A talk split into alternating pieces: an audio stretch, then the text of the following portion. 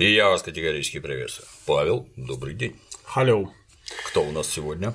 Сегодня у нас, я думаю, уже э, последний выпуск перед э, тем, как мы уже поговорим непосредственно про убийство Александра II. И сегодня мы поговорим про человека Огонь. Это такой революционер Оксюмарон. Это один из самых кровавых террористов народной воли, который не совершил при этом ни одного террористического акта, и который на этой почве на самом деле даже с народовольцами разошелся в свое время. То есть вот такой радикализм был тогда неприемлем. Это во-первых.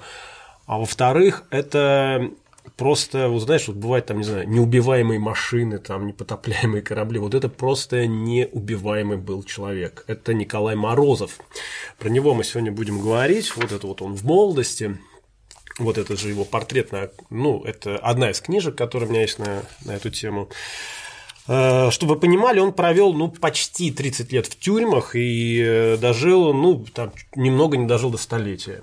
Вот. И просто забегая вперед, мы об этом поговорим подробнее, но это человек, который я до сих пор не понимаю, как он сам в тюрьме вылечил туберкулез себе. Бывает. Вот. А, вот, ну, чтобы вы сразу, знаете, для затравки, чтобы масштаб вообще личности осознали. Ну, значит, ну, начнем э, традиционно. Он э, родился в 1856 году, и э, вот опять-таки истоки многих проблем нужно искать, конечно, в детстве. И вот Морозов – это тоже такая классическая история. Его папа был из благородных. Щепочкин или Щепочкин, я не знаю, как правильно произносится его фамилия, Петр Щепочкин. Соответственно, он там тоже какая-то была мутная тема, что его, у его родителей э, то ли спалили усадьбу и всех его родителей убили, то ли что-то, ну вот, э, видать, в эпоху этих всяких там крестьянских волнений. Вот. И он э, в одном из э, селений ему приглянулась девушка, которую он, ну, по сути, похитил. Похитила она была крестьянкой, по сути. Угу. Вот. И э, он ее привез с собой, записал в разряд мещан и, э, собственно, надел ей детей. И получилось так, что она с ним жила, детей он воспитывал, он их обеспечивал, э, он ей, естественно, там помогал во всем, я имею в виду материальное и прочее. Но дети эти были незаконно рожденными. То есть э, вот у Николая у него отчество Александрович, а не Петрович. Александрович, потому что это в честь его крестного отца. И фамилия Морозов. Это ту фамилию, которую его папа придумал для его мамы, потому что изначально у него вообще была еще третья фамилия Плаксина. И вот, соответственно, вот этот э, Николай Александрович Морозов вот был таким сыном. Он э, сразу же проявил себя еще в детстве, такое вот некое стремление там к науке и прочему, и э, папа его, э, значит, отправил в Москву, куда он поступил сразу во второй, сразу, по-моему, второй класс второй московской гимназии. Угу. Это было время, очень странное с точки зрения науки. Тогда считалось, что вот эта все теория Дарвина, естествознание, это все приводит к какому-то нигилизму. Ну, то есть, если ты не учишь закон Божий, а вот что-то там пытаешься копать какие-то mm. артефакты, или, упаси Господи, там э, о происхождении видов обсуждаешь, то это, ну, однозначно, это разврат, коррупция. И... Молиться надо чаще. Да. И вот, ну, хотите, это, конечно, хотите верьте, хотите нет, это сейчас смешно звучит, но они организовали подпольный кружок, где занимались естествознанием. Ну, то есть это, это очень, опять-таки, характерная такая черта эпохи, когда люди для того, чтобы заниматься абсолютно нормальной научной деятельностью, вынуждены э, делать это подпольно. Скрываться. Да. Это как бы был первый момент. Второй момент, Морозов, он, у него папа, кстати, папа, его вот этот вот родной, но не родной, как бы, да, угу то есть официально его не признававший, но при этом относившийся к нему как к сыну, он его ни в чем не ограничил, ему там деньгами снабжал, и Морозов оказался в Москве при вообще при средствах, а, потому что папа, он э, проявил себя как э, неплохой предприниматель, что вообще для помещиков той эпохе было не свойственно, и он, э, ну, все, все сделал нормально у себя в имении. Более того, он начал потом эти деньги свои вкладывать в акции, там, железнодорожные акции и так далее. И вот, соответственно, Морозов с этими деньгами, он там начал тоже как-то вот вести себя определенным образом, плюс вот этот еще подпольный кружок естественно испытателей, и плюс еще он, он куда не приходит в гости, ну, а раньше же как? Это не, это не как сейчас, тебя как зовут там, Петя, ну и все, Петя, проходи там, вот, наливай. А, нет, раньше, во-первых, всегда по имени-отчеству, и обязательно, конечно, фамилию называли. Вот. И вот что Корней Чуковский как бы всю жизнь страдал от того, что он э, как бы тоже незаконно рожденный, и папа его фиг поймешь кто. Так, в общем-то, и у Морозова были довольно странные ситуации, потому что на самом деле в определенный же момент они там начали бороться, как это называлось, с оподлением благородного сословия. И, э, в принципе, э, таким людям, как Морозов, путь в такие гимназии, как Вторая Московская, был заказан. Э, если вот э, считать, что он там сын какой-то мещанки и, тра и тра-ля-ля. И поэтому, куда в гости не приходит, начинается вот эта вот какая-то конфузливая ситуация. И вот он как бы уже в этот дом как-то ему неудобно ходить, в этот дом ему как-то неудобно ходить, а парень молодой, хочется как бы тусоваться и прочее. И это созда- создавало определенные, э, определенную напряженность у него, как, собственно, в социальной сфере внутри, так и в отношениях с отцом. Но это, опять-таки, к вопрос к папе, как бы, ну, еще раз хочу подчеркнуть, он относился к своим детям нормально, то есть он, но при этом не признавал. Вот это, это говорит о вот этих вот э, каких-то э, элементах той эпохи, вот эта мел, мелочная такая, знаете, вот статусность, да, то есть, что вот, ну, не хотелось ему признать, что вот он все-таки с какой-то там крестьянкой спутался. Вот. Ну и, соответственно, он так вот, вот походил, пожил в Москве, и в итоге его из этой гимназии э, турнули, потому что э, ну, выяснилось, во-первых, его вот эта вот ужасная, адская подпольная деятельность.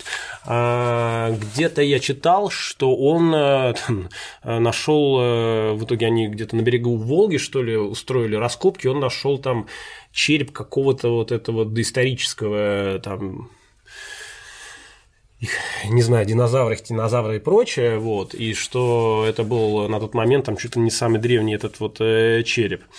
А, хотя э, учителя его уже тогда отметили, что он э, проявляет себя очень неплохо в науке, и, в принципе, перед Морозом э, открывалась неплохая перспектива. Папа не беден, папа собирался купить ему дом в Петербурге. Дом в Петербурге, в столице. Дом. Дом. Дом в Петербурге столицы. Я просто хочу подчеркнуть этот момент. Это абсолютно то же самое, как сейчас э, купить, ну, конечно, уже не дом, наверное, в центре Москвы, потому что сейчас уж я не знаю, но, по крайней мере, дом где-то там вот в спальном районе Москвы. Дом. Вот, э, чтобы вы понимали. Э, и, соответственно, у него должно было быть все хорошо. И когда он начал вращаться среди этих естествоиспытателей, а где естествоиспытатели, там, конечно же, потихонечку он начинает выходить и на всяких людей, которые занимаются и нелегальной литературой, ну, как обычно это происходит. Начал почитывать какие-то книжечки. Вот. Один из таких романов под названием «Отчепенцы» очень на него подействовал.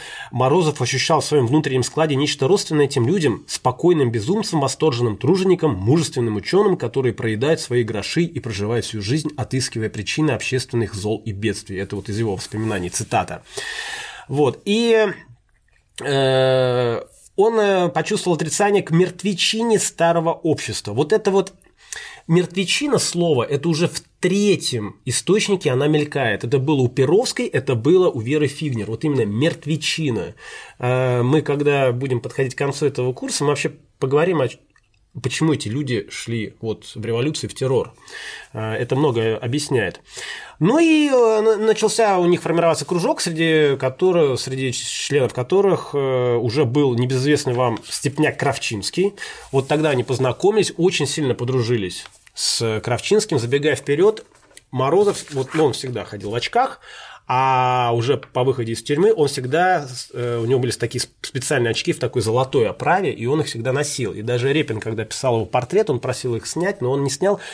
Он их носил в память о Кравчинском, потому что именно такие очки он надел для маскировки, когда убивал шефа жандармов Мизенцова. То есть вот такая вот деталь очень э, интересная.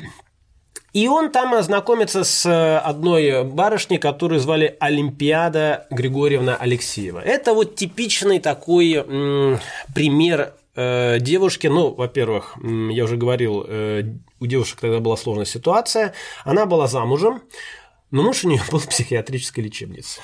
Неплохо. Да. Э, соответственно, это как-то Э, то есть она уже, поскольку она дама замужняя, поэтому ей уже проще, да, э, ну, там, и передвигаться по городу, и как-то вообще общественную деятельность вести, вот, а с другой стороны, мужа нет, то есть, как бы удобно. И она э, стала собирать у себя некий такой кружок, куда начали вот приходить всевозможные молодые люди, в том числе вот с этими народовольческими идеями, которые тоже на тот момент были близки. Ну, потому что это все так романтично, это все так воодушевляет и так далее. Хотя вот был такой, я в первый раз встречаю эту фамилию, она очень характерна, Ельц, Ельцинский. Мы знаем вот Ельцин, а был еще такой Ельцинский, что в этом кружке а, значит, э, дело мешали с бездельем. Ну, это такой, значит, э, некий критический взгляд. И, естественно, следующим этапом было э, пойти куда-нибудь в народ – э, сагитировать. Они этим занимались вместе с, со, стекно, со степняком Кравчинским, который называл Морозова ласково Морозик. Это у него одна из кличек, так, э, кличек таких был. Вторая у него кличка была Воробей. Э, он вообще на самом деле, ну, он был еще, он уже тогда был, он молодой, во-первых, во-вторых, у него такие, ну, здесь он такой немножко суровый, конечно, сделал взгляд, но все отмечали его какие-то такие мягкие, чуть ли не женские черты лица. И мы, когда будем дойдем до его первого перехождения нелегального через границу, его нарядили еврейской барышней. И он совершенно спокойно сошел, потому что, ну, типаж лица у него позволял э, это сделать. Вот.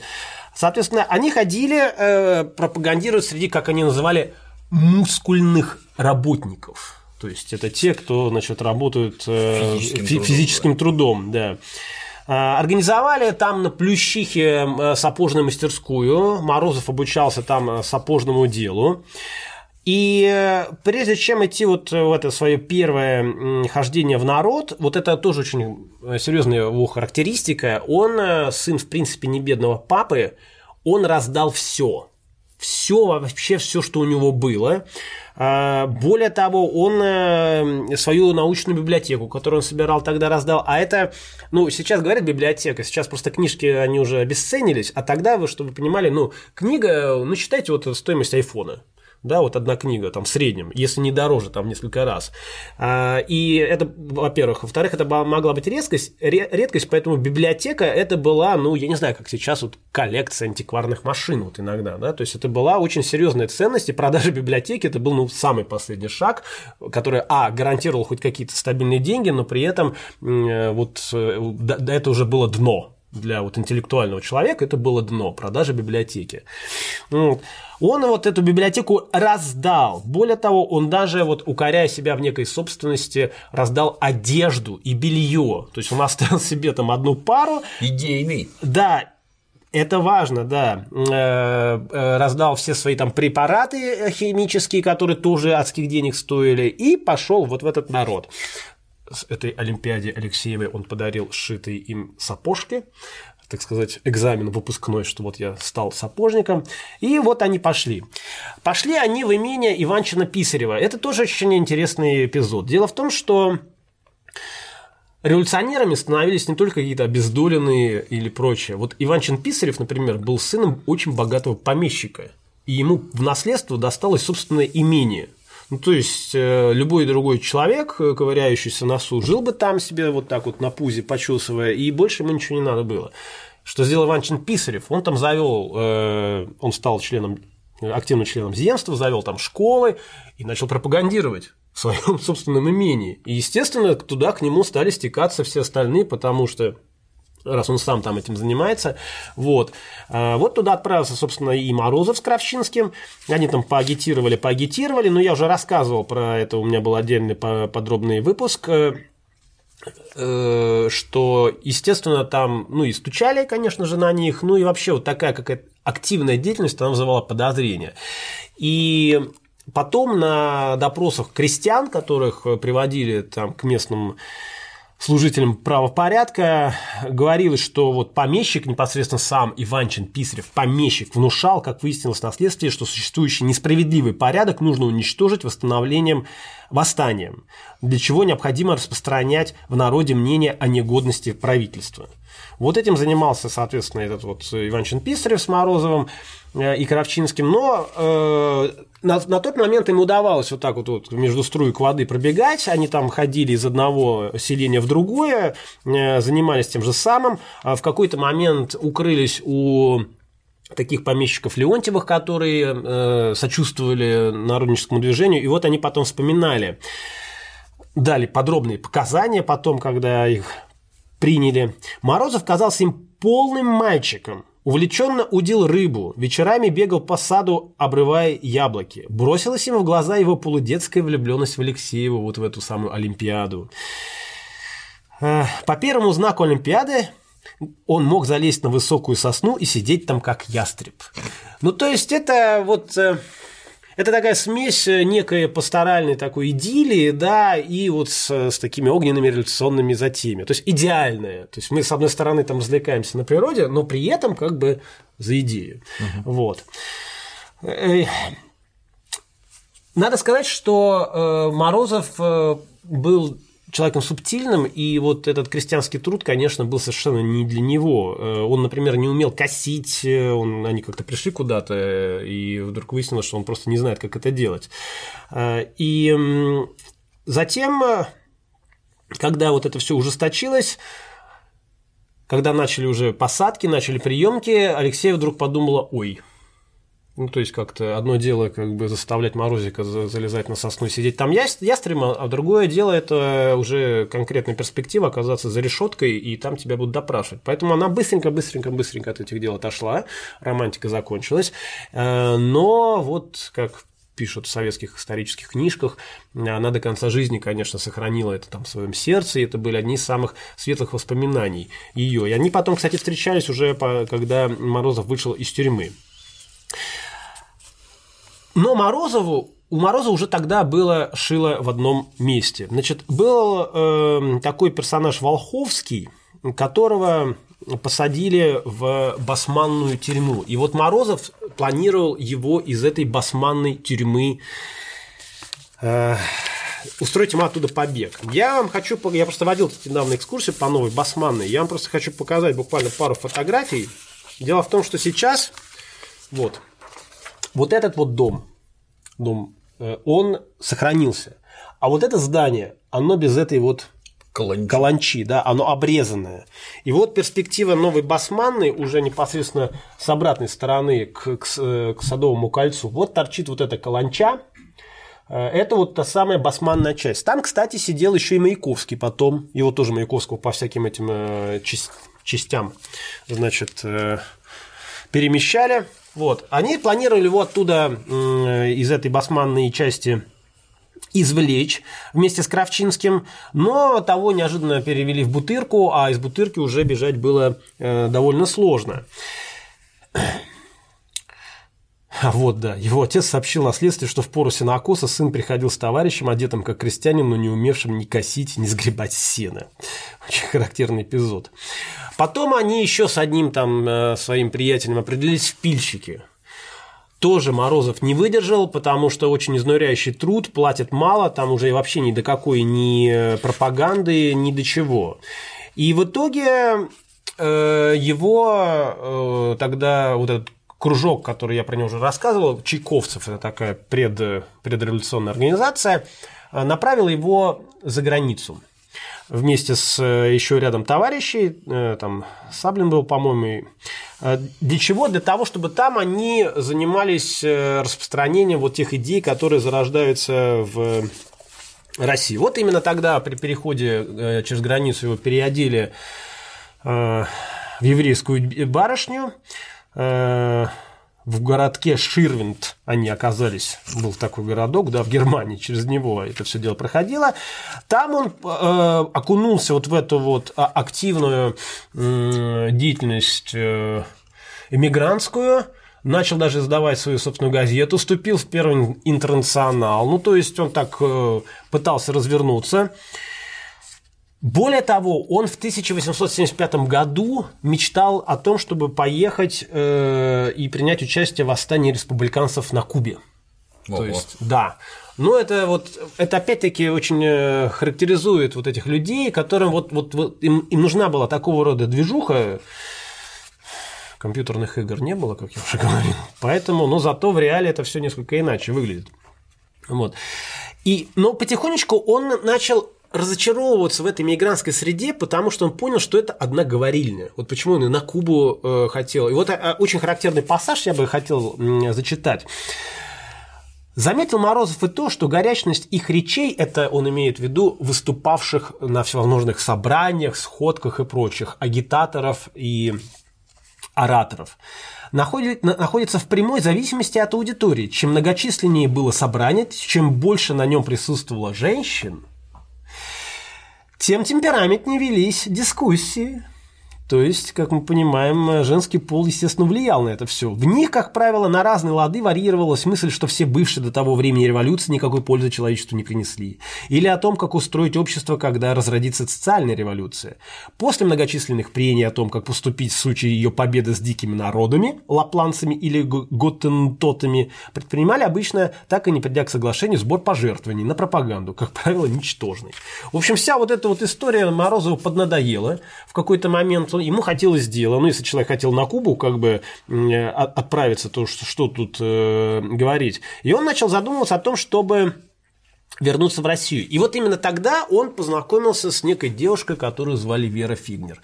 Про Веру Фигнер я обязательно сделаю отдельную передачу, но э, удивительно то, что это еще один любовный сюжет в истории э, террористической э, деятельности народной воли. Дело в том, что Морозов Фигнер влюбился просто вот втрескался. Так, так. Втрескался как, э, как пацан. Как пацан, да, но не признавался ей. Не, ну она, наверное, как не глупая, она была очень не глупая девушка, а потом женщина. Она, наверное, о чем-то догадывалась, тем более, э, ну, хочу сказать, что когда она находилась там в Европе, она уже была замужем, она была там с мужем, это она мужа туда вытащила, чтобы получить образование медицинское, потому что в России было это невозможно. В Цюрихе она училась. Она, конечно, наверное, там своим женским сердечком-то что чем-то догадывалась. Но Морозов ей не признавался. В общем, он в нее, он в нее трескался. И он был один единственный. Она просто там, э, ну, небольшой автоп про Фигнер. Э, ей оставалось доучиться буквально несколько месяцев. Но она уже подумала о том, чтобы все это бросить, и вот в омут с головой, революция, тра-ля-ля. Он единственный, кто ее отговаривал от этого шага, он говорил, ну хотя бы доучись, ну, доведи до конца. Опять-таки, потому что он э, в Европе не просто с мигрантами общался, он еще там э, как учился где мог, читал огромное количество научной литературы и общался вот э, с э, огромным количеством коллег, и набирался знаний, что ему потом очень поможет в тюрьме в Шлиссельбурге. Вот, э, ну, никаких, естественно, там далеко идущих отношений у них не завязалось, но, по крайней мере, они познакомились, начали общаться.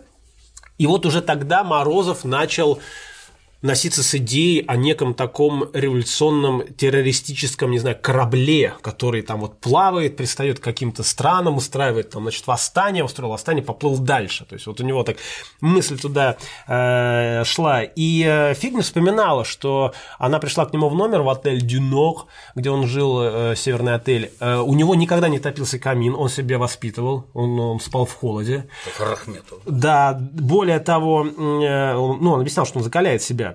А, когда ему стало нечем платить даже за этот неотапливаемый, неотапливаемый номер, он перебрался в редакцию э, газеты иммигрантской и спал там на верстаке, прикрываясь газетами. То есть вот он уже тогда себя э, готовил к некой такой действительно аскетичной жизни, при этом очень переживал, что вот не во всем ему удается себя превратить в такого, значит, аскета, поскольку вот, например, от фруктов он не может оказаться, отказаться. Mm-hmm. Фрукты вот он очень любил и до сих пор ест, ел. И, короче, решили они э, вместе с Саблиным, со своим э, приятелем, таки вернуться в Россию. Причем деньги на возвращение в Россию Морозову дала Фигнер. У нее они тогда были. Ну и переходя границу, в марте 1875 года их на этой границе и приняли.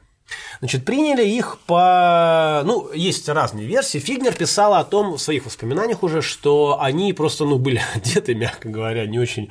Э, как бы ординарно, назовем так, то есть Высокие красивые блондины в широкополых шляпах и студенческих костюмах невольно привлекали внимание жандармов. Но на самом деле все было проще. У них они ехали по паспортам прусских подданных, при этом э, переговаривались по-русски. Более того, прежде чем перейти эту границу, они сначала там поехали в один город, там их там все провожала вся мигрантская среда в другой город, и, в общем, ну, а в каждом городе там были, естественно, наблюдатели от третьего отделения, и это должно было э, им стать известным.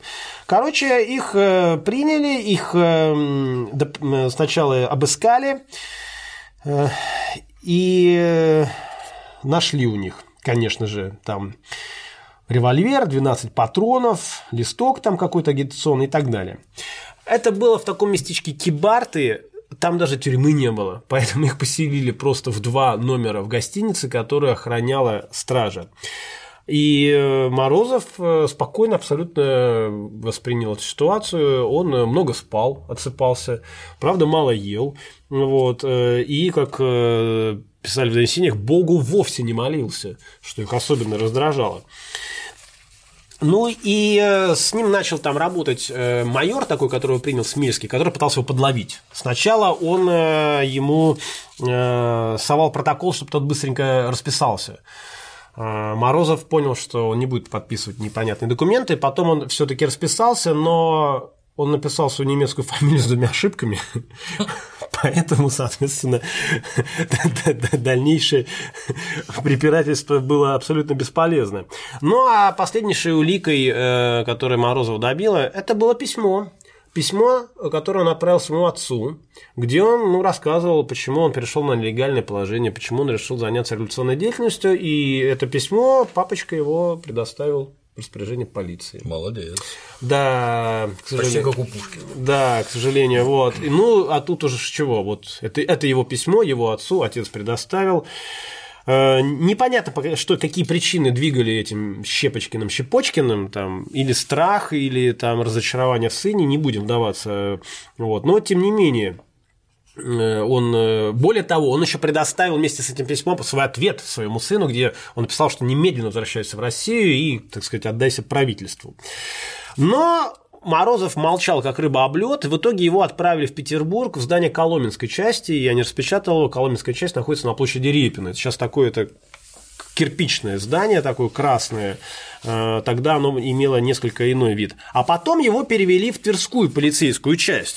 Это уже ну, в наших выпусках знаменитая полицейская часть. Я не раз, не раз показывал. Дело в том, что именно в этой Тверской полицейской части сидел господин Заячнецкий, написавший первый террористический трактат «Молодая Россия». Вот, это Тверская полицейская часть вместе с автопарком тут э, как раз, э, на, на, находится на, находилась на, собственно, Тверской площади, потом э, вот ее начали потихонечку разрушать, вот видите, портик от нее остался, и потом на, на месте этой Тверской, вот она еще тоже видна, тут, кстати, еще виден э, памятник Скобелеву, вот, вот, это Каланча, и здесь гостиница Дрезден возле которой произошло знаменитое Дрезденское побоище, когда лавочники из охотного ряда били скубентов. Вот эта полицейская часть, украшенная в честь эм, восхождения Николая II, коронации, точнее, извините, Николая II, потому что все цари у нас короновались э, в Москве всегда, в Кремле. А потом на месте этой э, части был построен вот этот вот главный архив наш и вот еще перед ним стояла вот такая замечательная скульптура Конституции, вот Эстелла. Сейчас э, вот эта эмблема есть на изображении одного из московских мостов, который идет вот к дому на набережной от Кремля. Я вот ехал как-то неожиданно там вот увидел, думал, что за странный знак, стал присматриваться, а вот оно. И оттуда его хотели освободить из этой Тверской полицейской части. А, как они хотели это сделать? А, Морозов должен был выйти на прогулку и э, на этой прогулке стражнику кинуть э, табак в глаза, побежать и скачать в пролетку и умчаться. А, но дело в том, что э, у них тогда не было еще своего экипажа, они наняли для этого дела простого кучера. А кучер, когда просек вообще, о чем идет речь, он просто тупо отказался в этом участвовать. Кучера можно понять. Вот. И план сорвался. Но Примерно такой же план потом удался, я его рассказывал, как э, Кропоткин сбежал из больницы тюремной, которая находится сейчас на Суворовском проспекте. Там это все как раз удалось. Но там э, был уже свой собственный, собственный экипаж и свой собственный, свой собственный конь. И, в общем, э, Морозов вот э, сидит в этой тюрьме, э, его перевели потом в дом предварительного заключения на Таврической, соответственно, с Большим домом он до сих пор. И там он... Да, да, да. Ну это вот э, я уже Накаляев. да, Накаляев миллион раз ее показывал, у меня тут даже где-то. Захарьевская. Да, на Захарьевской. Вот Дайте мне картиночку. Да, да. Если очень, очень, очень, ему, очень ему нравится эта картиночка, она, греет его сер, да. ментовское сердце. Это камера в ней сидел Владимир Ильич Ленин там наверху изолятор ФСБ, два этажа. Они же это мы тут заседали. Еще двор старый был. Да, ну это, для да, прогулок не построили. Да, это еще старая фотография. Родные а, места. Инновационная тюрьма была, надо сказать, по тем да, временам. А, и сейчас будет здоров. Да. Ничего там не, не сломано, все двери работают, все замки работают, ключи, как у Карабаса, Барабаса, углы круглые. Внутри камеры специальная кнопочка, нажимаешь на нее, снаружи выпадает флажок, ты надзирателя зовешь. 150 лет, ничего, стоит. Вот. В общем, он сидел, денег у него не было, он ел казенную пищу, иногда его подкармливали, и в итоге все-таки папочка сжалился, папочки там э, одни знакомые все-таки сказали, возьмите сына на поруки, сейчас это можно, многие занимаются, и он действительно 10 марта 1976 года он написал заявление, Э, и приложил 12 акций Московского страхового от огня общества с тем же количеством купонов на сумму свыше 3000 рублей. Это была очень большая сумма, на самом деле, залога. Морозова выпустили, и папа привез его в Петербурге в его собственный дом на Васильевском острове на 20, по-моему, первой линии, если не ошибаюсь, этот дом, свой собственный дом. Чтобы вы понимали, папа у него, э, ну, поскольку он, он не только был предпринимателем, он еще собирал коллекцию, и в его, например, э, художественной коллекции были картины, на секундочку, Айвазовского и Куинджи. А, которые там висели по, стен, по стенам. И Морозов, естественно, после вот этих всех вот э, тюремных заключений, но они еще были, конечно, не такие адские, как в Петропавловке, в Шлиссельбурге, но тоже все-таки не сахар. Он, конечно же, расцвел, отъелся, начал как-то. Папа надеялся, что он сейчас образумится, вот тем более и дом свой. Но вот, вот это тоже очень важно, понимаете? Ты вышел из тюрьмы, у тебя свой дом, свой дом в столице Российской империи. Э, в двух шагах, ну, по тем временам, поскольку тогда пешком все ходили в основном, в двух шагах там от Академии наук и так далее. А, казалось бы, живи, наслаждайся и так далее. Папа готов тебе в этом помогать. Но нет. Э, Морозов начал, э, он, он стал заниматься научной деятельностью, действительно. Вот. Папа пытался его даже привлечь к каким-то биржевым операциям, объяснял, как это все работает. Но в какой-то момент э, Морозов ушел и э, одну ночь не ночевал дома. А уже тогда, на самом деле, по поводу этого постановления, законно или незаконно отпустили вот его Морозова на поруки, уже шли там разговоры в высших инстанциях. И когда его собственный папа заявил в полицию, что его сын, взятый на поруки, не пришел домой. На следующий день Морозова под белые рученьки приняли, ну, потом, естественно, пришел домой и отправили опять в тюрьму, где он и присел еще раз. И вот он там сидел, сидел, Морозов, надо сказать, оправдывал своего отца потом. Он говорил, что писал, что это он просто панический страх третьего отделения был на него. Э, на него, соответственно, подействовало. Но Морозов сидел не просто так. Он в этой тюрьме э, учил языки. Причем учил языки по очень интересной методике. То есть какие-то основы грамматики он, в принципе, уже знал, ну, поскольку учился в гимназии, до этого там что-то, то есть какая-то там э, This is the table, ему было понятно. А дальше, соответственно, он брал книгу, и э, накладывая вот эти вот э, э, начальные законы грамматики, которые он знал, он начинал эту книгу читать и потихонечку вот так вот выучивал язык. То есть он за месяц по по каким-то ассоциациям, по контексту, он понимал, что это за слово. Вот. Так вот, за месяц он осваивал язык. И забегая вперед, я могу сказать, что он выучил, ну, по одним данным там 11, по другим данным 12 языков. Последний язык, который он выучил, был древнееврейский. Ну, то есть вы можете представить, да, то есть человек, человек просто мозг. Ну, насколько он мозг, мы еще по, в дальнейшем поговорим. Другое дело, что этот мозг там иногда заносило на поворотах, но, но действительно. Вот, он, соответственно, там занимался самообразованием. А, писал стихи, вот, например, вы, друзья, что в борьбе уцелели, тоже здесь вспоминаетесь мне. Лучше ли вам на родной стороне, ближе ли, братья, стоите ли вы к цели? Тяжкий крест привелось вам принять, легкий жеребий мне выпал на долю, трудно жить и бороться за волю, но легко за нее умирать. Ну, то есть, вот в стихах как бы сказано все его э, настроение. Ну, а потом э, а потом он вместе, вот я рассказывал, у меня был отдельный э, выпуск, он попал вместе со всеми вот в, это вот, вот этот процесс 193 когда из 4000 дошло 193 человека. Вот Морозов еще один типичный пример. То есть его приняли, вот он отсидел в общей сложности 3 года, обвинения никакого толкового ему так и не предъявили. И в итоге, когда состоялся этот суд, его приговорили к полутора годам лишения свободы, но поскольку он 3 года уже отсидел, ему их зашли, и он вышел на свободу. Вот так, и я, я уже говорил, что и Желябов точно так же вышел, и, в общем, большинство народовольцев, они были вот по, примерно по такой же схеме. И когда он вышел, он тут же вступил в народившуюся партию «Земля и воля», э, и уже тогда, э, уже тогда приехала в Россию Вера Фигнер. Она, не имея никакого вообще пропуска, как-то умудрилась э, проникнуть в дом предварительного заключения. Я могу себе представить эту сцену абсолютно. Вот она приходит, к Морозову, который мало того, что там давно сидит, в принципе-то там как бы давно никаких женщин не видел, а тут еще приходит Фигнер, такая тайна к нему.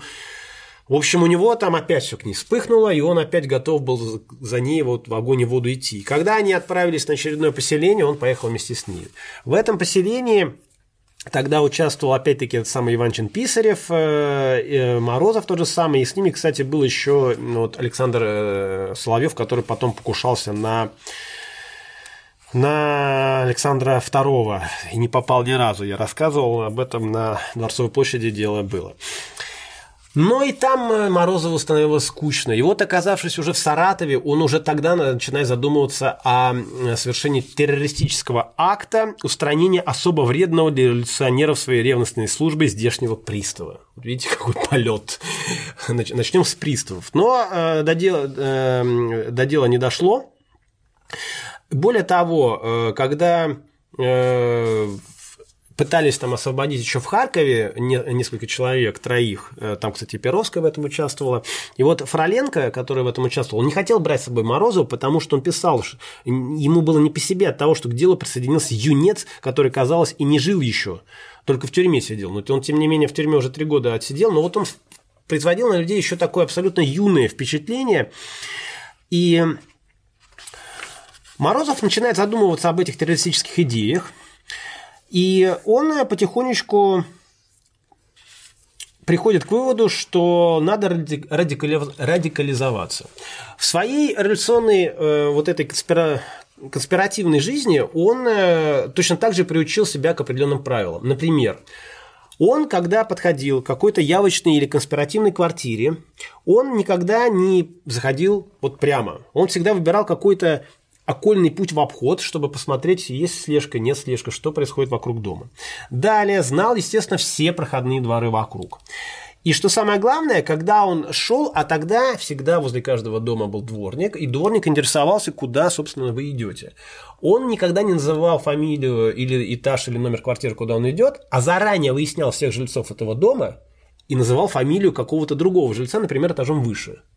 Вот такими вот простыми правилами, на самом деле, э, но очень мудрыми и хитрыми, Морозов очень долго э, избегал э, Самый ужас, что их надо соблюдать. Знают-то все, а вот соблюдать. Да, вот это, это, да, Молодец. это, да. И вот э, тогда э, он начал заниматься редакторской деятельностью в «Земле и воле» и начал пропагандировать уже тогда э, свои террористические идеи. Более того, он их излагал на тот момент, ну, как-то ну, совсем по-детски. Вот один из редакторов э, листка «Земли воли» Клеменс вспоминает, что беру, читаю, не верю своим глазам. Слог по мысли, а главное по аргументации достоин гимназиста пятого класса. Поэтому Морозову очень долго вход в эту историю был заказан, тем более с такими радикальными идеями, как э, у него. Я сейчас пару слов скажу, что это за радикальные идеи были.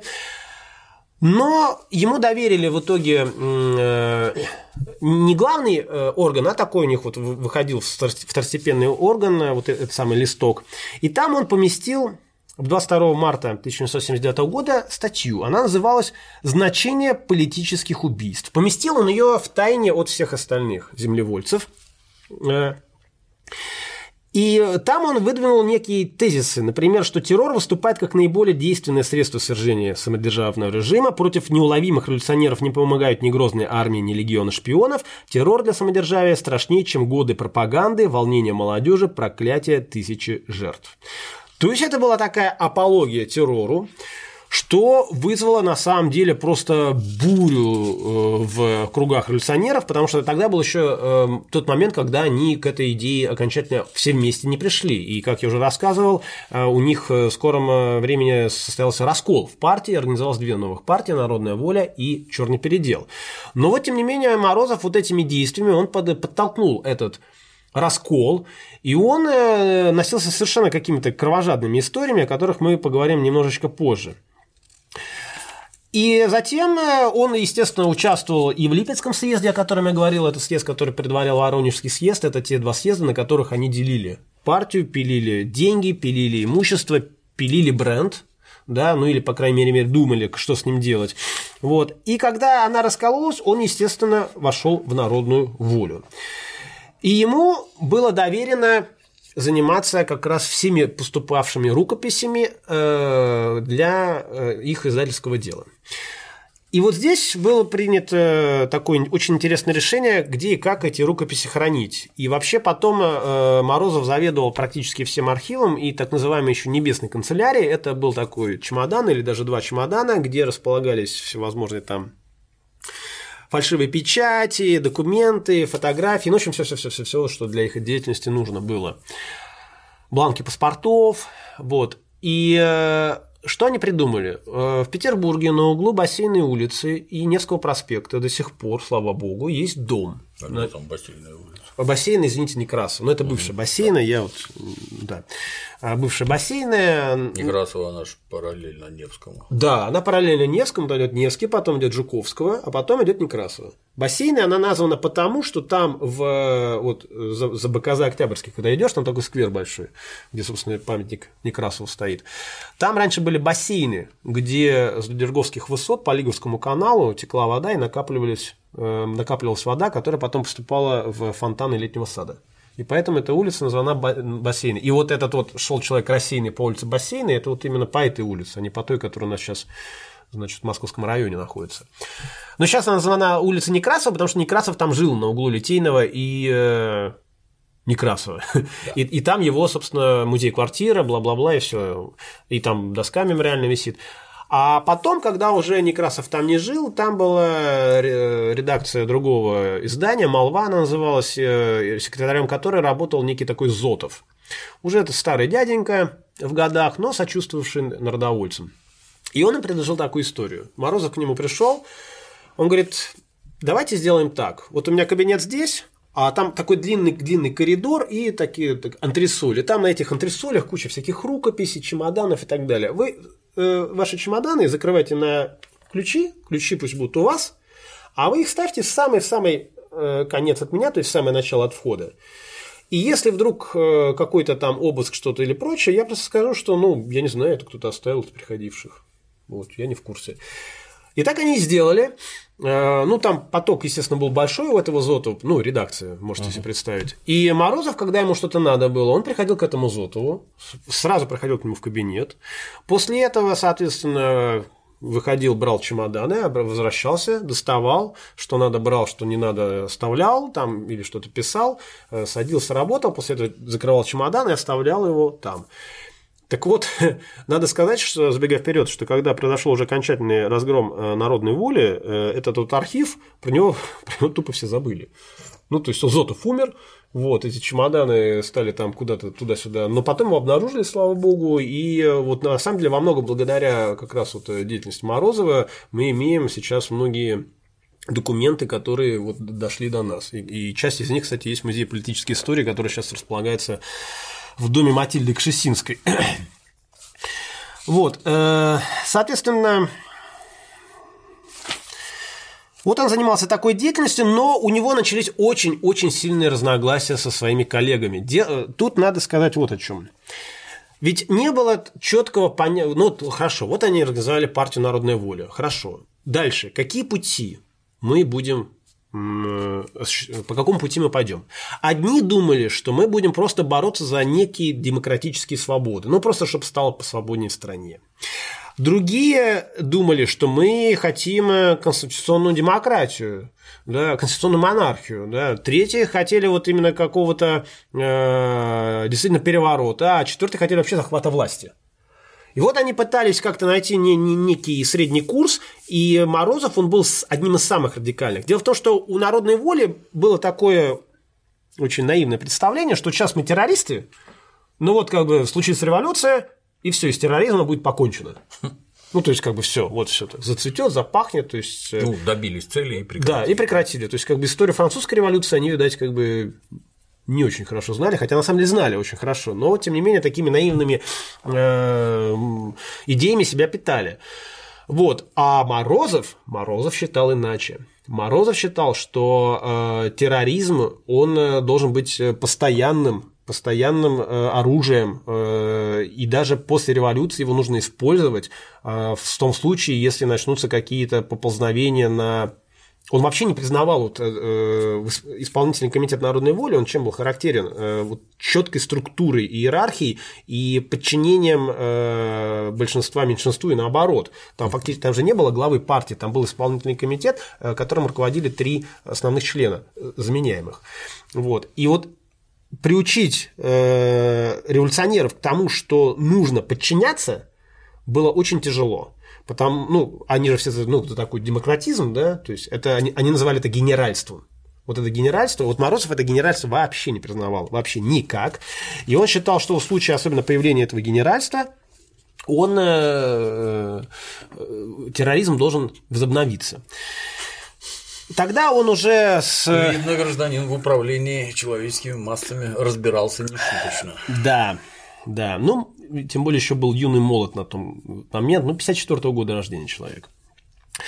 Там он, соответственно, уже, ну, Фигнер он так ни, ни в чем и не признался. Ну, надо сказать, что, опять-таки, э, Фигнер была такая, знаете, ну вот настолько мощная, она красивая, мощная, умная женщина, что к ней вот как-то так вот просто не подойдешь. И реально, ну, многие просто стеснялись. Я обязательно посвящу ей выпуск, потому что это, конечно, феноменальная была натура. А, он ей так ни в чем и не признался, э, и в итоге он сошелся с другой э, девушкой, Любатович или Любатович, ну, Любатович, наверное. Она вообще, по-моему, сербка была по национальности. Вот, э, которая тоже была народоволкой и которая целиком и полностью поддерживала ее идеи. Вот, и вот характерный пассаж. В случае ужесточения правительственной политики и отмены достигнутых свобод, террор возобновляется снова. Морозов подчеркивает, что террор должен быть чисто защитительный, а не стремиться захватить себе власть, ибо тогда такой же террор будет всемогущим со стороны врагов и против нового революционного правительства. Более того, Морозов отвергал идею захвата власти, потому что они как? Они хотели захватить власть и передать ее народу. А Морозов, поскольку ну, и они были в народе, и он был в народе, но он как-то вот, он как-то понимал, что вот мы захватим власть и отдадим ее народу, и это будет ничего. Более того, он подчеркивал, что народ сейчас настолько ориентирован на царя, что это только подкрепится вообще идею самодержавия. Э, потому что у народной воли вот было такое какое-то умилительное значит, понятие, что 90% э, учредительного собрания будет э, от крестьян, а остальное, вот, значит, возможно, даже они туда проникнут, учредительное собрание. А Морозов считал, что при теперешних условиях народной жизни оно придет только к санкционированию самодержавия. Вот такой путь И, в общем-то, он, в принципе, недалеко был от истины. Он считал, что, по его представлениям, безжизненные формы современной государственной иерархии в том или другом виде просуществуют до тех пор, пока осознавший, наконец, свои права и восставший массами народ, когда осознавший, как восставший, по каким причинам, не сметет их со своей дороги и на развалинах современного экономического и общественного порядка не устроит новый, лучший строй, основанный на требованиях всеобщей свободы и справедливости. Ну, то есть, это вот такая какая-то схоластика, какие-то голые слова, то есть, вот мы этот строй сметем, а потом вдруг вот все опять-таки вот само образуется. Само как-то образуется, и главное, что самое главное, на условиях всеобщей свободы и справедливости. А как мы знаем, на самом деле, после падения любого государственного строя, э, да, наступает свобода, но она там наступает такая свобода, что после этого требуется… Стремительно переходит в гражданскую Да, войну. карательные органы, неважно, про какую страну мы говорим. И пока эти карательные органы не начинают эту мнимую свободу хоть в какие-то законные рамки приводить, то на улицах творится черт знает что. В общем, знакомые. За все Ну, хорошее и против всего плохого. Да. Вот. э, Соответственно, вот, кстати, характерный пассаж Фроленко, то, о чем я говорил. Русские революционеры с большой неохотой и туго осваивались и мирились с мыслью о подчинении. Но все-таки в конце концов необходимости более серьезного отношения к делу заставила многих признать, что большая боевая организация немыслима на чисто товарищеских только отношениях. Вот можете себе представить? А некоторые, а некоторые думали, мы с тобой друзья, и с ним друзья, и все у нас будет хорошо. Я- Ну, есть в этом, ты знаешь, что-то детское. Вы вообще ничего не понимаете, как даже организоваться не понимаете, как. Это ж, ну, хочешь, не Но- хочешь, надо руководство, надо выявлять провокаторов. Провокаторов надо, приготовьтесь, убивать. И, в общем-то, все эти детские забавы мгновенно превращаются почти что в людоедство. А эти люди только смерть несут, которые ничего не понимают, причем всем.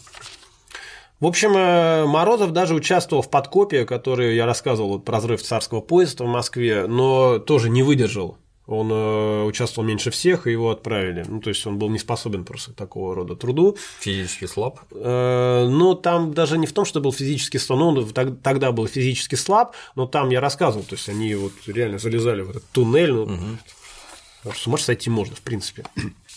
Хотя, как потом выяснится, у Морозова с нервами все нормально, в отличие от многих других революционеров. И когда они с Люботовичем решили, ну, им, ну, а их, их отодвигали вот это, с такими радикальными вообще идеями, потому что им не, не давали ни- ничего делать, фактически э, статьи ему не давали печатать, потому что он там все вот это проповедовал, и стиль у него был, как мы выяснили, пятиклассника. Э, Хотели отправиться на юг пропагандировать с женой. э, Желябов сказал, нет, не надо, вы там будете свои, свои идеи приплетать к тем, которые... Вот у нас есть программа, а вы сверх этой программы будете свои идеи приплетать. В общем, короче, э, и к, тому же Лебату еще и, забеременела. И вот, вот это все, вот это все в комплексе привело к тому, что их отправили за границу. То есть это, ну, фактически это была такая почетная высылка, ну, то есть, как бы, чтобы они не мешали. А, Ну, плюс, действительно, раз ребенок должен родиться, лучше уж пусть он там родится. И они, ну, в итоге они с некой обидой в сердце, ну, уехали. А там-то за границей никто об этом не знал, что у них там некие разногласия. И там, особенно, когда вот народная воля развернулась, когда случился этот взрыв царского поезда, когда случился взрыв в Зимнем дворце, Морозов с Люботович заехали в Европу просто на коне таком революционном. Они всеми воспринимались как вот, ну, все, ну, они были действительно членами народной воли, это правда. О внутренних разногласиях, как я уже сказал, не говорилось. И они действительно стали вот такими, как бы сейчас сказали, амбассадорами, да, представителями народной воли за границей. Их везде там приглашали. Их, э, более того, они развернули активную э, пропагандистскую деятельность. Морозов начал э, печататься везде, где мог. Э, Более того, он, чувствуя некую обиду к своим э, коллегам, он решил сдавать свой собственный печатный орган, который хотел так и назвать террористическая борьба. Более того, хотел призвать туда Маркса. Ну, Маркс деликатно отказался вот, от, от этой почетной ми- миссии. Отмазался. Да, да, отмазался. И э, я бы хотел вам парочку, буквально парочку цитат оттуда зачитать из этого его, потому что это такой э, в этой среде э, один из классических трудов и таких краеугольных камней для понимания всего. Вот, например, одно из э, наивнейших его утверждений в этом э, труде его. Массовые революционные движения, где люди нередко встают друг против друга в силу простого недоразумения, где народ убивает своих собственных детей, в то время как его враги из безопасного убежища наблюдают за их гибелью, она заменяется рядом отдельных, но всегда бьющих право в цель политических убийств. Она казнит только тех, она это имеется в виду террористическая революция. Она казнит только тех, кто действительно виновен в совершившемся зле. Террористическая революция представляет поэтому самую справедливую из всех форм революции. То есть у него, ну, понятная логика, да, вместо того, чтобы массово кого-то убивать, мы намечаем какие-то отдельные цели, таких самых-самых главных злодеев, и их, собственно, мочим. Цари и деспоты, угнетающий народ, уже не смогут жить спокойно в своих разолоченных палатах. Ну, действительно, когда убивают. Среди грома музыки, среди восторженных криков бесчисленной толпы, за десертом изысканного обеда им кажется вот-вот земля обрушится под ногами, и невидимый мститель оглушительным взрывом динамита даст знать врагам свободы, что их час пробил. Вот. Э, и дальше он пишет, что если правительство идет на какие-то ответные меры, то и мы будем принимать э, какие-то ответные меры. Каждый, каждое насилие будет порождать само собой новых мстителей, каждый тиран новых Соловьевых и Нобелингов. Ну, Соловьев я уже говорил, а Нобелинг это, или Нобелинг, это он покушался на Вильгельма в Берлине в 1778 году. И само существование деспотизма и монархизма быстро сделается невозможным. Ну, в общем, вот такие вот... Э, так все просто. Елы. Да, очень все просто, очень, очень все восторженно, очень все радикально, то есть э, не прекращающаяся, не прекращающаяся террористическая революция. В общем, когда она вышла там в Европе, народовольцы отмежевались от этого труда, сказали, что мы не имеем к нему никакого отношения, вот, э, официально заявляют, что они не разделяют высказывания в ней взгляд на политическую борьбу, являющуюся отголоском переходного периода в движении, и в целом как партия относится к брошюре отрицательно. Это не добавило теплых чувств Морозова к своим бывшим значит, товарищам. Он продолжал оставаться в Европе. Э, более того, умудрялся печататься в, во французских газетах и даже в английской газете Daily News. Это не самая последняя газета, надо сказать. Вот, писал там стихи, но тут произошло то, о чем мы будем говорить в следующем выпуске, убийство Александра II. Ну, это был вообще как бы э, новостная бомба, естественно. Но сразу же после этого начались массовые посадки, потому что там стали стучать, и сразу несколько человек стали стучать. Выдали всех, и получилось так, что, ну, еще до этого начались посадки. Получилось так, что Морозова вызвали обратно. Его, извините, вызвали еще до убийства, до убийства Александра. Э, вызвали, сказали, ну, то есть уже все, ладно, есть разногласия, но не хватает рук, а здесь все-таки, ну, ну, такой, но свой. Свой, проверенный, сидел наш товарищ. Его вызвали, и он, соответственно, поехал обратно в Россию.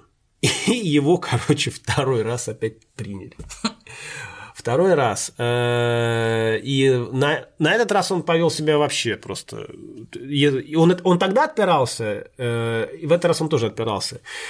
Приняли его, и на самом деле предъявить-то ему по большому счету было нечего. Но сидел он там в эмиграции. Но в момент... Э, и как раз когда его приняли, вот убили Александра II. Что, кстати, очень сильно уже повлияло на его участь в будущем.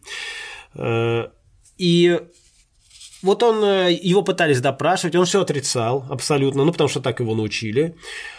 И э, вот он, а он уже отец, то есть родилась дочь. Более того, Кравчинский вспоминал, что ему приходилось но своего любимого Морозика как-то вот из этих вот пучины этих революционных действий как-то вынимать и говорит, ну ты вообще-то там иди, там у тебя дочь маленькая, там помоги жене, там, я не знаю, там пеленки, тра-ля-ля. Вот. То есть ему он, конечно, как отец, мягко говоря, было не состоявшимся. Но дело в том, что про Морозова все сказал э, Гольденберг, этого человек, про который я не очень много сказал, а про него надо будет, как мне сказать. Это Гольденберг, такой был персонаж, тоже очень восторженный, который всех выдал. Его просто его, его развели, ну извините за такое пошлое слово, эм, его развели как лоха. Э, то есть ему была предложена такая схема, что вот ты всех выдай, и тогда на самом деле, собственно, правительство что опасается, что вот сейчас они как-то на свободе, а сейчас мы так вот с ними всеми договоримся, и все устаканится. Он их всех выдал. Когда он понял, что он всех выдал, он повесился, было уже поздно. И э, среди всего прочего, он, поскольку он участвовал э, тоже в подкопе вот там в Москве, и видел там Морозова, он, собственно, про Морозова там сказал. То есть на Морозова были улики. Но Гольденберг тогда был уже мертвый. И по законам Российской империи, ну, то есть нужна была какая-то очная ставка, свидетели, бла-бла-бла. По законам Российской империи уже, ну, как бы он не котировался. Но поскольку убили царя, и, и в общем-то, время поменялось, то, соответственно, Морозова все равно стали это все предъявлять. Его сначала держали в Варшавской цитадели, это была тюрьма в городе Варшаве, а потом перевели уже сюда. Когда выяснилось, он приехал под фамилией Лакиер, когда выяснилось, что Люботович, когда выяснилось, что Морозова приняли, она решила ехать в Россию его спасать. Ей все там говорили, ну, ну куда? Куда? Ну, во-первых, ребенок. Угу. Во-вторых, ну куда? Ну, ну, ну, ну хорошо, ну ты приедешь, и что дальше-то? Тем более, ну, после все понимали, что будет после убийства. Но, как вспоминала Кравчинский, она напоминала какую-то там, значит, бешеную тигрицу. В общем, ее невозможно было а, ее невозможно было останавливать, и, короче, она отправилась в Россию. Отправилась, а здесь уже Морозова до кучи еще опознала некая госпожа Фролова. Дело в том, что они с Люботович жили на Невском 122. Это дом, который находится, вот вы выходите на площадь Восстания, и, и, э, тут Гончарная, тут идет Староневский, ну, Невский, который Староневский. И вот этот участок между площадью Восстания и Суворовским проспектом, вот там вот э, два дома, один из них 122, вот они там жили. Я уже рассказывал этот потрясающий эпизод, как, э, собственно, Люботович пошла на провалившуюся квартиру в Лештуковом переулке, э, зашла, ей сказали, заходите, она сделала себя дурочку, вот, сказала, ой, я опозналась, я обозналась, не туда зашла. В общем, я говорю, ну хорошо, ведите нас к себе домой. Она их повела вообще Э, значит, в другое место, потому что была уверена, что за то время, пока ее не будет, раз ее так долго нет, то Морозов там у себя в квартире все приберет, все, что надо, и свалит. Вот. вот она их водила, водила, водила, водила, говорила, что у меня злой муж, злой муж, злой муж, он меня убьет, убьет, убьет. Под вечер уже вся истонавшаяся при, при, привела их домой, открывает дверь, а там Морозов. Но он действительно все убрал, всю нелегальщину, квартира была абсолютно чистая. Вот. Э, они разыграли там, он сразу понял, они разыграли сцену, он такой, прости меня, он говорит, да-да, ах ты такая, в общем, там была такая сцена театральная. В общем, их оставили до выяснения обстоятельств, представили там э, охранника. А комната, где они сидели, она была прямо напротив входа. Они сказали хозяйке, так угостите он охранника чайком. Ну и угостили чайком, и пока он пил чай, они незаметно, Морозов в одних галошах, они выскочили на улицу и э, сутки с чем-то, э, сменяя друг друга, э, вот эти вот приставы охраняли пустую комнату. Вот.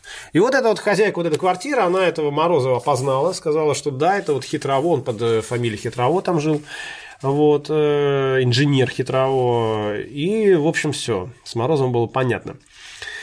Приехал Люботович сюда. А надо понимать, ну мы немножко забегая вперед, э, народная воля все практически разгромлена. У Перовского и самой Желябов сидит, она тоже там носится с безумными идеями, значит, его освобождения. И вообще, как бы все посадки, аресты и так далее, земля кипит под ногами, а Люботович ко всем э, обращается, типа, давайте спасать моего Морозова. Она еще даже, она еще э, до убийства даже Александра II э, обращалась к Гриневицкому, не зная, что он будет главным метальщиком, что типа он отказался. Она, ее это очень обидело, ей казалось, что они как бы вот э, ее личное горе не воспринимают. Она приехала еще до убийства, вот Мороза уже приняли. В общем, короче, она металась, металась. В итоге с некой барышней по фамилии Кутузова Кофиеру это у нее, соответственно, такая была фамилия. Они, они, они даже не знали, где он сидит. Они там э, сначала думали, что в Петербурге, выяснилось, что вроде он как не в Петербурге. Тогда они поехали в такой городок Сувалки, где вроде как его приняли. И туда еще раньше приехала вот эта Кутузова Кофиера. И вот это тебе очень понравится. Очень понравится. Я просто зачитаю. Вот эта Кутузова Кофеира, она пыталась разузнать о Морозове через торговку булками, поставлявшую их в тюрьму. Та горела желанием, а надо понимать, что такое вот этот городок Сувалки. Это, как бы говорят, три, три, три двора, два кола, да? А туда приезжают, значит, две таких барышни из Петербурга. И одна из них подходит к торговке булками и говорит, пытается, значит, узнать что-то. Эта торговка булками горела желанием ей помочь, ведь Олимпиада, еще одна Олимпиада, Евграфовна Кофиера Кутузова, так заботливо ухаживала за ней во время ее болезни. От души, решив поблагодарить ее, она обратилась с расспросами о заключенных в замке, ну, к тюремному замке, к тюремному сторожу, объяснив, что ими интересуется приезжая дама. Кутузову Кофиеру была тут же, тут же задержана. Ну, есть, как бы... Можно было просто с плакатом приехать. Где, террорист Морозов? Не подскажете, как бы, вы не знаете? Ну, естественно, короче, и все и в народной таволе понимали, что это все утопия, ну, вот эти, такими вещами заниматься, тем более, еще раз скажу, им было не до этого. На ту беду еще пришло известие из э, Европы, что дочь их умерла от менингита. Ну и тут, короче, у Люботович Крышняк уже окончательно сдвинулся. То есть муж любимый непонятно где в тюрьме, ребенок умер, друзья помогать не хотят. В общем, она вот как, значит, это Фигнер, Фигнер вспоминала, что э, запомнила Ольгу в состоянии сильного душевного возбуждения, но это очень мягко сказано, сильное душевное возбуждение, граничащего с истерией, вот это ближе, мне кажется, настоящей тигрицей, разъяренной и красивой новой красотой, развернувшейся от материнства. Э, вот. На следствии она объяснила, что задумала создать новую организацию террористов, поскольку разошлась во взглядах с большинством исполнительного комитета на систематический террор. То есть она хотела параллельно с народной волей, она хотела создать еще одну террористическую организацию, еще более радикальную. Но, в общем, короче, ничего у нее не получилось. Э, ей показалось, что не, не хотят и никто помочь. Ну, понятно, что вот когда ты так вот мечешься, тебя рано или поздно принимают. И здесь, конечно же, э, сказалось то сказалась серьезность, э, серьезность террористического акта, все-таки убийство императора.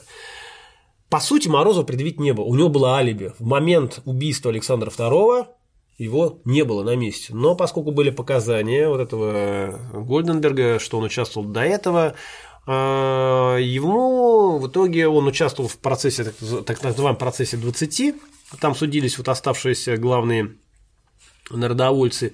Ну и ему впаяли бессрочную каторгу.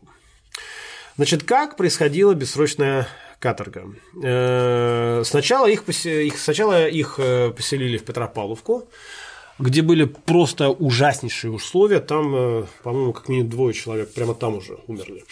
Вот. А затем их перевели в Шлиссельбург, ну, вместе с этим, им достался и вот этот вот, как они его назвали, Ирод, смотритель из Петропавловки. И там они существовали в условиях, ну, просто жесточайших. Им было запрещено... Он, э, Фигнер, пока сидела в Петропавловке, она голос потеряла, потому что э, запрещено было общаться, э, их никогда не выгуливали вместе, и запрещено было общаться даже с теми солдатами, которые подавали. И она, когда говорит, я когда приехал в Пешебук, я, я говорить не могу. То есть у меня просто осел голос. У Морозова то же самое. Вот. Их поселили в Шессельбурге, и первые годы, конечно, были ну, вообще не сахар. Ну, ну такой не сахар, ну, объективно, действительно, были уж, ужасные условия. Самое, конечно, ужасное было даже не только физическое состояние, но сколько психологическое состояние. Люди реально сходили с ума. Люди специально, э, там вот Мышкин был такой известный, э, толкнул речь на этом процессе 193, он... Э, по-моему, тарелку запустил в какого-то солдата, его расстреляли за это. Ну, ну специально там. Еще один человек э, облил себя керосином, э, значит, Грачевский, по-моему, поджег. Потом еще так, такой же акт совершит э, Ветрова уже в самой в Трубецком бастионе. Вот. Морозов же. Он не пал духом. Вот тогда у него выяснилось, ну, то есть, во-первых, ему поставили диагноз, что три месяца максимум и сдохнет. Ну, потому что там чехотка, там то, все, пятое, десятое, он худой был. Он же самовнушением, гимнастикой, он как-то сдерживал кашель, и он, э, и он реально себя вылечил. Он э, сделал себе жесточайший режим. Он э, вставал в определенное время, никогда не валялся днем на койке, наматывал, пока, вот пусть там хоть 2 на 3 метра, наматывал шагами там по 10 верст – у него была прекрасная память, и он э, э, сам себе читал стихи запомнившиеся. Ну вот. Потому что в первое время им, ничего, им не давали никаких пишущих предметов. Потом им начали выдавать грифельную доску. Ну, что такое грифельная доска? Написал, стер. Затем, наконец, там просто в какой-то момент там поменялся, наконец, этот э, их э, господи, не, не, Соловьев. Нет, не, не губернатор, комендант, комендант крепости, угу. и уже как-то более-менее там условия э, стали более-менее нормальными. Да, Соколов. Соколов, я помню. Да, Соколов это вот который Ирод. Да, да, да, это Соколов это Ирод, а потом там какой-то Гакер, я не помню фамилию, ну какая-то такая немецкая, пришел. А, но им за это пришлось бороться. Там они голодовки устраивали, там и чего только там не было. Фигнер, кстати, в какой-то момент сорвала с кого-то там погоны солдата. Это, ей тоже за это значит, полагалась смертная казнь, но тоже миновала ее участь сия. И они в этом Шлиссельбурге фактически организовали свой университет. Но дело в том, что там сидели все люди с высшими образованиями. И каждый, каждый что-то знал в какой-то своей области. И они говорят, ребята, а давайте как бы вот кто что знает, тот будет другим рассказывать. И вот они вот таким образом э, начали самообразовываться. Ну, Морозов продолжал учить языки, и там он начал э, э, выписывать всевозможные книги и прочее, и э, начал писать свои научные труды. И надо сказать, что среди его вот этих вот историй, которые он там сделал, есть масса всего такого, во что люди ну, просто не верили, что он это в тюрьме, вот он это в тюрьме написал. Тут надо сказать, что, во-первых, у него до этого был, конечно, колоссальный багаж знаний в голове. Плюс у него был, ну, действительно, видать, такой очень острый аналитический ум. Он, э, сопоставляя, казалось бы, несопоставимое, там даже вплоть до библейских сюжетов, он э, выдвигал определенные теории. И некоторые из этих теорий, они потом действительно себя э, подтвердили. Например, э, в Шлиссельбурге он понял, ну, то есть атом на тот момент считался конечной частицей. Ну, то есть это самая мельчайшая частица атом. Морозов сказал, что нет, есть еще более мельчайшие частицы. И потом уже, забегая вперед, когда он вышел из э, Шлиссельбурга, он общался с Менделеевым, и он говорил ему об этом. Менделеев даже сначала как-то так э, очень скептически к этому отнесся, но Менделеев ему, его порекомендовал там другим ученым, и э, ну, это мы перескочили немножко. В общем, ему, человеку, который фактически не имел даже среднего образования, его с гимназии выгнали, а политическому заключенному бывшему террористу в итоге присвоили, значит, докторскую степень. Неплохо. Да. В общем, он там накатал реально 27 томов своих трудов на самую разную тему. По астрономии, по химии, по истории, там по то, все, пятое, десятое. Они там э, начали собирать гербарий. Этот гербарий, они вот там, значит, какой-то тихой сапой передали. Э, естественно, нельзя было говорить, что это гербарий, э, который был собран политическими заключенными, так он чуть ли в Париже какую-то премию там не получил. Э, собирали там гербарий, открыли свою переплетную мастерскую, даже стали там какие-то деньги зарабатывать. Потом на какой-то момент условия опять ужесточились, но в итоге, когда вот была амнистия 1905 года вследствие вот этой революции, Э, Морозов оттуда вышел. Так вот, надо сказать очень важный момент. Дело в том, что он не сломался. Он... Сколько лет отсидел? Он отсидел, э, ну вот, ну вот при, 22, его приняли, получается, в 80-м, да, по-моему, году, э, в 81-м, да, убили царя, в 80-м, э, в пятом он вышел, ну, считай, 25 лет. Плюс до этого он намотал 3 года, это 28. И плюс еще, опять-таки, забегая вперед, он вышел, и через какое-то время его опять посадили на год за сборник стихов богохульских. Но вот это вот как раз за последний год он сидел в Донской крепости, э, причем как сделали очень подло. Э, ему вынесли приговор, а он поехал на юг в Крым лечиться. Ему туда дали уехать, и там же его приняли отправили обратно на север. Вот в последний год он выучил как раз этот древнееврейский язык. Вот этот последний угу. год. То есть итого 29 лет в сумме, то есть практически тридцатка. Вот, он не сошел с ума, он э, как бы вот это постоянный, ну я же рассказывал, вот он там спал газетами прикрываясь, то есть человек на самом деле был э, готовый э, к такого рода вещам, и я просто прочитаю, чтобы вы понимали, вот пару отрывков коротких писем других людей, которые им потом раз в год им разрешили писать письма разным, раз в год. Одно письмо э, на одну страничку. Вот, э, например, Передо мной стоит ровно гигантским ножом отрезанный полный жизни и живых впечатлений 1880 год, а за ним 17 лет ровно поверстные столбы, бог знает зачем и для кого расставленные в окутанной мраком пустыне, писал из крепости шлиссельбуржец Попов.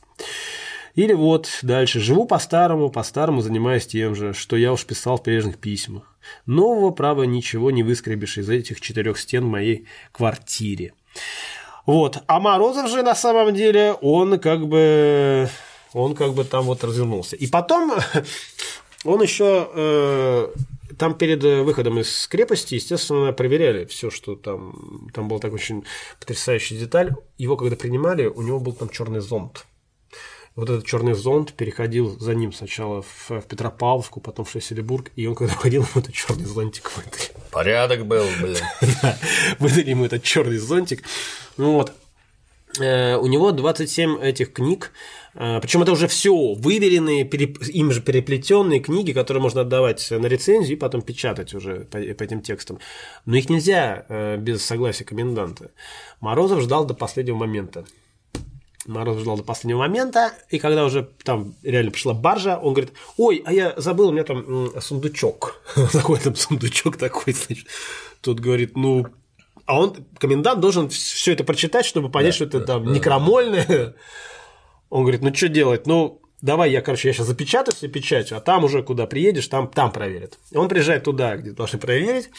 Ну вот. И, и, им говорят уже, ой, слушайте, а у меня вот тоже сундучок. Они такие смотрят, и говорят, ой, а тут печать коменданта. Он говорит, да, вот он же проверил. Угу. Видите, печать свою. Соответственно, там даже мышь не проскочит. Он говорит, а, ну тогда, наверное, давай, забирай.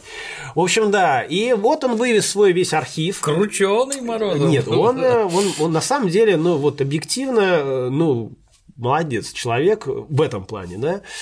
Соответственно, он когда вышел, я даже не могу себе вот вам какое-то сравнение привести, кем он был. Ну, то есть, это вот народоволец, да, от, оттарабанивший, а, его труды сразу же начали печататься, сразу же, моментально. Угу. Вот. Он э, начал вот получать эти, значит, э, всякие там степени и прочее. Его Лесгофт взял к себе в институт, был организованный только что институт, он взял себе э, на работу, вот тогда ему пришлось присвоить эту, значит, докторскую степень, угу. потому что Иначе ему было не, не преподавать там. Вот. Э, человек, не имевший даже среднего образования. С Менделеевым он-то познакомился. Менделеев его свел, значит, в научные круги вел. И он стал вот, ну, просто действительно вот такой, сколько ему там было, получается, 54 года, 905 год, ну, 56 лет где-то вот ему он вышел. Вот. Э, более того, он э, познакомился с девушкой, ну как девушка, она была не девушка, она была 80-го года, но в принципе молодая еще, сколько, 20, 25-26 лет ей было. Вот. Э, они поженились, она была пианисткой, вот. И прожили долго счастливо, надо сказать. Детей у них, правда, не было, не знаю почему, из-за него ли, из-за нее ли, вот, но тем не менее. А с Верой Фигнер так и не сложилось. Э, с Верой Фигнер так и не сложилось, но про Веру Фигнер я скажу отдельно. Веры Фигнер гораздо более жесткая судьба. Она, в отличие от Морозова, скажу, ну, из писем слов не выкинешь, она коммунистическую власть не признала. И Сталина она не признала. Вот. Э, но это отдельный сюжет, мы о нем поговорим после того, как я расскажу про убийство. Когда мы будем говорить про Дегаева, вот тогда надо будет и про Веру Фигнер поговорить. Соответственно, он такая икона, его потом еще сажают на годок вот за эти вот его стихи. И в итоге чуваку уже под 60. Человек вступил в э, императорский авиационный клуб, которым заведовал великий князь, и у него была такая кличка Сандро. Э, значит, это Александр Михайлович. Он был покровителем.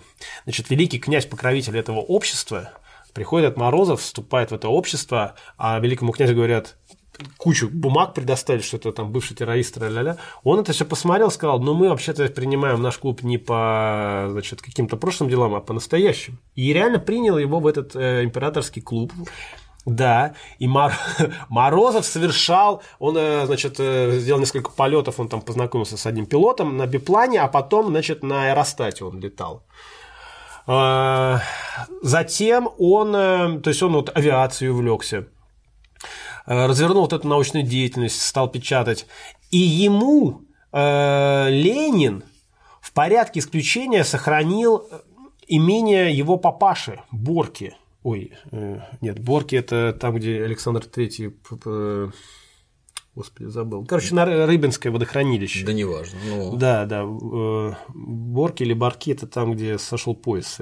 В общем, короче, вот его, его имение, имение ему сохранили. То есть он фактически стал, ну, как бы сказать, последним помещиком э, Советского Союза. Барок. Вот. Усадьба Барок Молокского уезда Ярославской губернии. Э, Он там организовал лабораторию, он там организовал по-моему, даже чуть ли не обсерваторию. На самом деле этот, э, этот объект, он до сих пор живой, он э, сейчас принадлежит Академии наук, э, я просто там не был, поэтому не в курсе, что там э, на сегодняшний есть э, момент существует. Вот. И он жил, он э, не признал на самом деле Октябрьский переворот, но он достаточно так э, более-менее лояльно относился и к большевикам, и к, соответственно, всему тому, что дальше происходило. Его э, принимали там различные общества, и было самое главное такое общество, которым он руководил, и надо сказать, что практически всех ведущих специалистов этого общества потом репрессировали, его не тронули. По понятным причинам его не тронули. И он уже, когда был совсем-совсем старенький дяденька, он окончил в 1939 курсе, в 1939 году при Асовиахиме, он окончил курсы значит, снайперов и воевал в народном ополчении на Волховском фронте. Ты можешь себе представить, человеку уже там под 90 дяденька такой. Вот он выглядел тогда вот так, вот такой вот старичок-боровичок.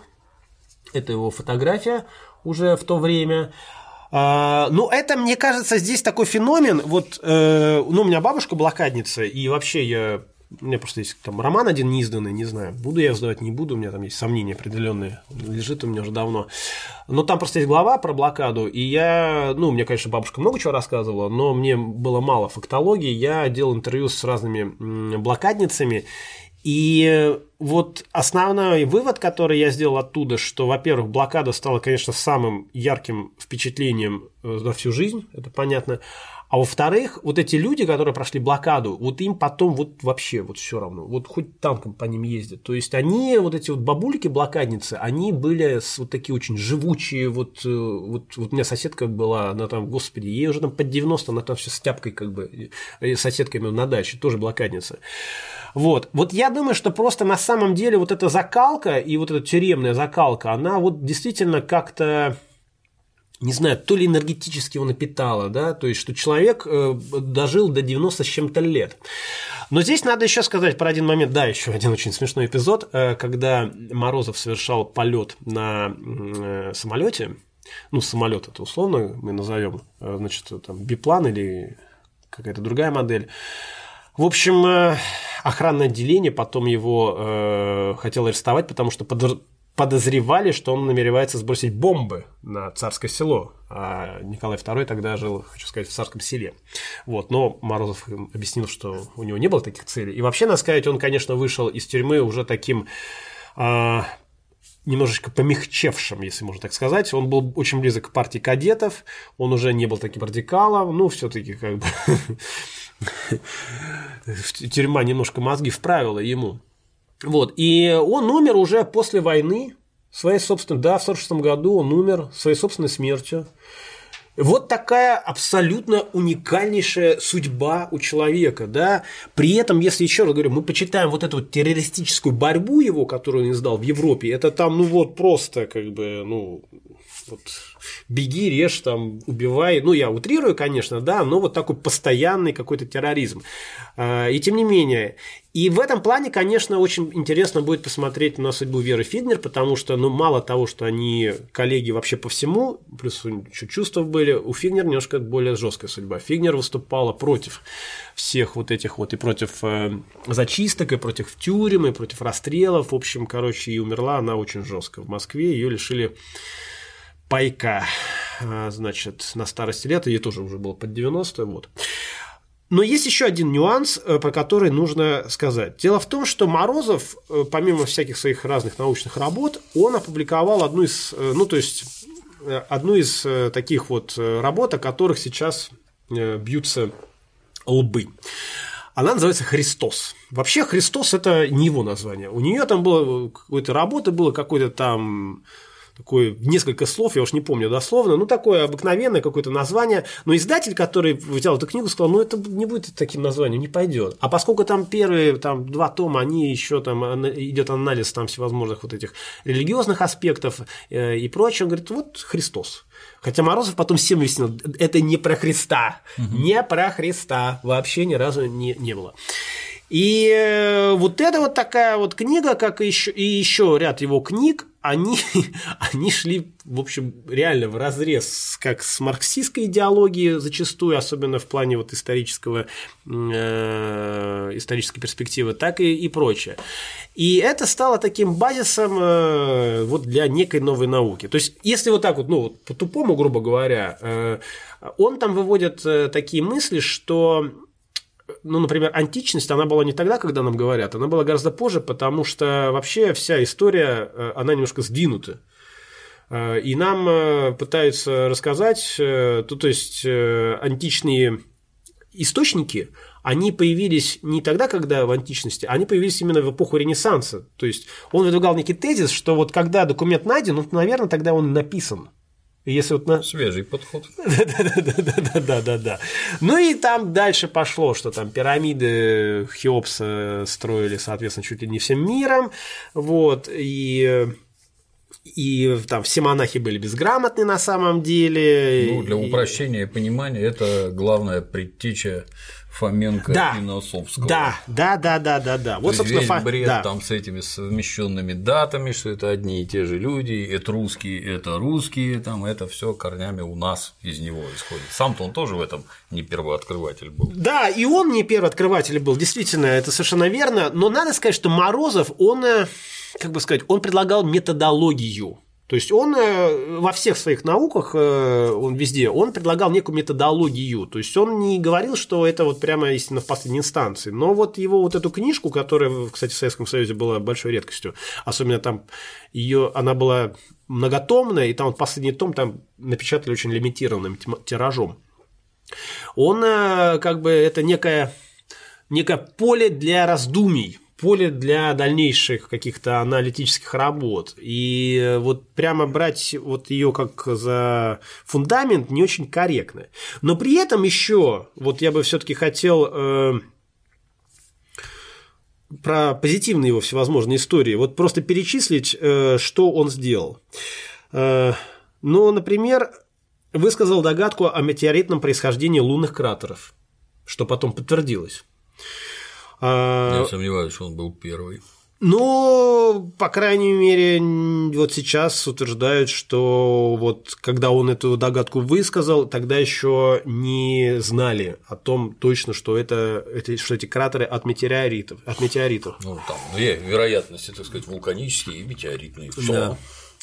Дальше доказал существование инертных газов, нашел им место в периодической системе элементов. Это круто.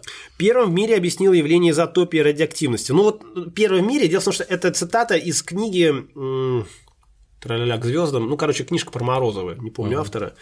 Может быть, даже и не первом мире. Но дело в том, что Морозов, он же долгое время был в изоляции. Да. Поэтому как бы просто параллельно с ним или, может быть, чуть раньше, чуть позже это все тоже происходило. Но он-то как бы это вот реально своими вот да, какими-то вот этими антенками допер. Объяснил причины звездообразования. Стал переоткрывателем многих явлений метеорологии, метеорологии, нашел новый метод алгебраических вычислений, впервые в химической науке разработал диионные ковалентные связи. Первым в истории биологии дал математическое обоснование процесса естественного отбора. Ну, широчайшие вообще эти. Да, я говорю, просто не мозг, а мозгище, вот по-другому не сказать. Вот. И вот как раз, кстати, вот полтора часа подходит к концу, я прям таки уложился. Значит, вот такой совершенно уникальный персонаж, э, который э, внес свою весомую лепту, на самом деле, в террористическую борьбу и в итоге прожил долго, не могу сказать, что счастливо, но вот вторая половина его жизни, она была э, вот Курчатов вспоминал, что тоже он к нему там обратился с какими-то там историями по ядерной физике. Курчатов, когда узнал, сколько ему лет, а это уже там предвойной, ему, господи, говорит, в эти годы там люди уже там уже все, а, а, а этот, вот, и причем он дельные вещи ему какие-то предлагал. Вот. Э, значит, что хочу сказать в конце. Э, позже случаем хочу сделать два объявления. Во-первых, я и небезызвестный вам товарищ Егор Яковлев, мы, ну, как мы, я задумал, а мы осуществим вместе с ним, надеюсь, потому что он э, тоже очень этого хочет, проект под названием «Журналист и историк». Короче, мы сделаем тестовый такой э, тестовое выступление в Питере, э, где я буду с, э, с тупым видом сидеть и задавать какие-то вопросы, а он будет с умным видом на них отвечать. И первая наша встреча будет посвящена Распутину. Значит, когда это произойдет в конце декабря, вот, не знаю, следите где-нибудь за анонсами. Мы это объявим.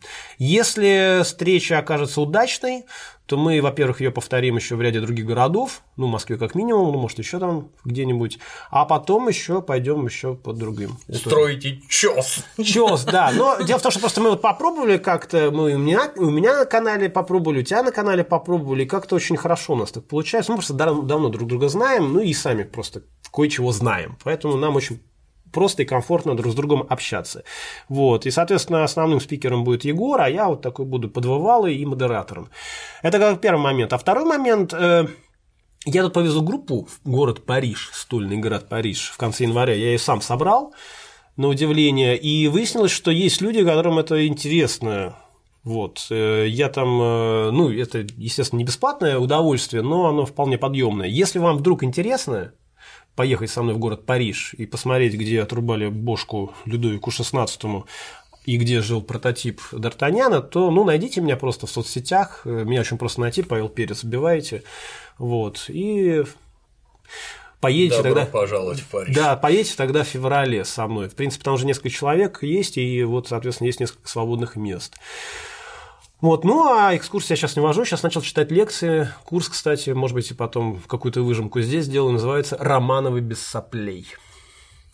Да, вот первая лекция моя была посвящена дочери Николая I, Марии Николаевне, и его одному пока сыну Николаю Лихтенбергскому. Вот про тот напалм и жесть, которая там происходила. А у нее было еще там два сына. Вот про это в следующий раз буду рассказывать. Так что следите тоже за анонсами. Это все есть. Вот. Спасибо. Да. Замечательный персонаж. Да, вообще. замечательный. Как это в голове так сочеталось, ну, все-таки я думаю, что он очень как там, палка нема, отдаст ума. Да, в да, тюрьме-то все да. поотшибло, занялся делом. И ведь мог бы, как и это зачастую бывает, проявить себя в науке и во всем остальном. Да, изначально мог бы. Представляете, все то же самое, только не в тюрьме. Да, да какие-то дикие может быть, мы бы, может быть, мы были, вот, э, может быть, его фамилия стояла бы даже, может быть, выше Менделеева. Ну, я не знаю, я, конечно, там, если бы ДКБ это не наш вариант, да, но тем не менее. То есть был бы еще один великий русский ученый Николай да, Морозов. Однозначно гордость вот, отечественной да, науки. Да. А вот как бы в юности вот так вот шибануло и Пошел. И молодость моя блатную песней да. утихла за заборами наверх. жаль, жаль. Но мужчина выдающийся, безусловно, да. выдающийся. Он, кстати, там в новом корпусе сидел вместе с Верой Фигнер, не в этой, не в старой тюрьме, а там специально построены mm-hmm. новые, там таблички висят. Кому интересно, в Шлиссельбургскую тюрьму можно сплавать на пароходе. Да, там, там, туда, там можно и там и проводить экскурсии, даже и не экскурсии, там можно самостоятельно, я там был два раза, можете зайти, мне рассказывали там про э, смотрители музейные, про потрясающий эпизод, э, какие-то люди решили повторить судьбу шлиссельбургцев и заехать туда просто пожить, договорились с местной администрацией. А кто-то из этих людей уехал уже на следующий день. Ну, при этом они взяли с собой там спальные мешки, там, траля-ля. Ну, большинство граждан не представляют, Насладиться, что да. лишение свободы. Да, и да, что, тут, да. что тут сиди, тут зачем ты себя керосином полил и сжег. Да. Есть причины полить себе керосином и сжечь, потому что это даже лучше, чем сидеть. Увы. Спасибо, Павел. С нетерпением ждем следующих. А на сегодня все. До новых встреч.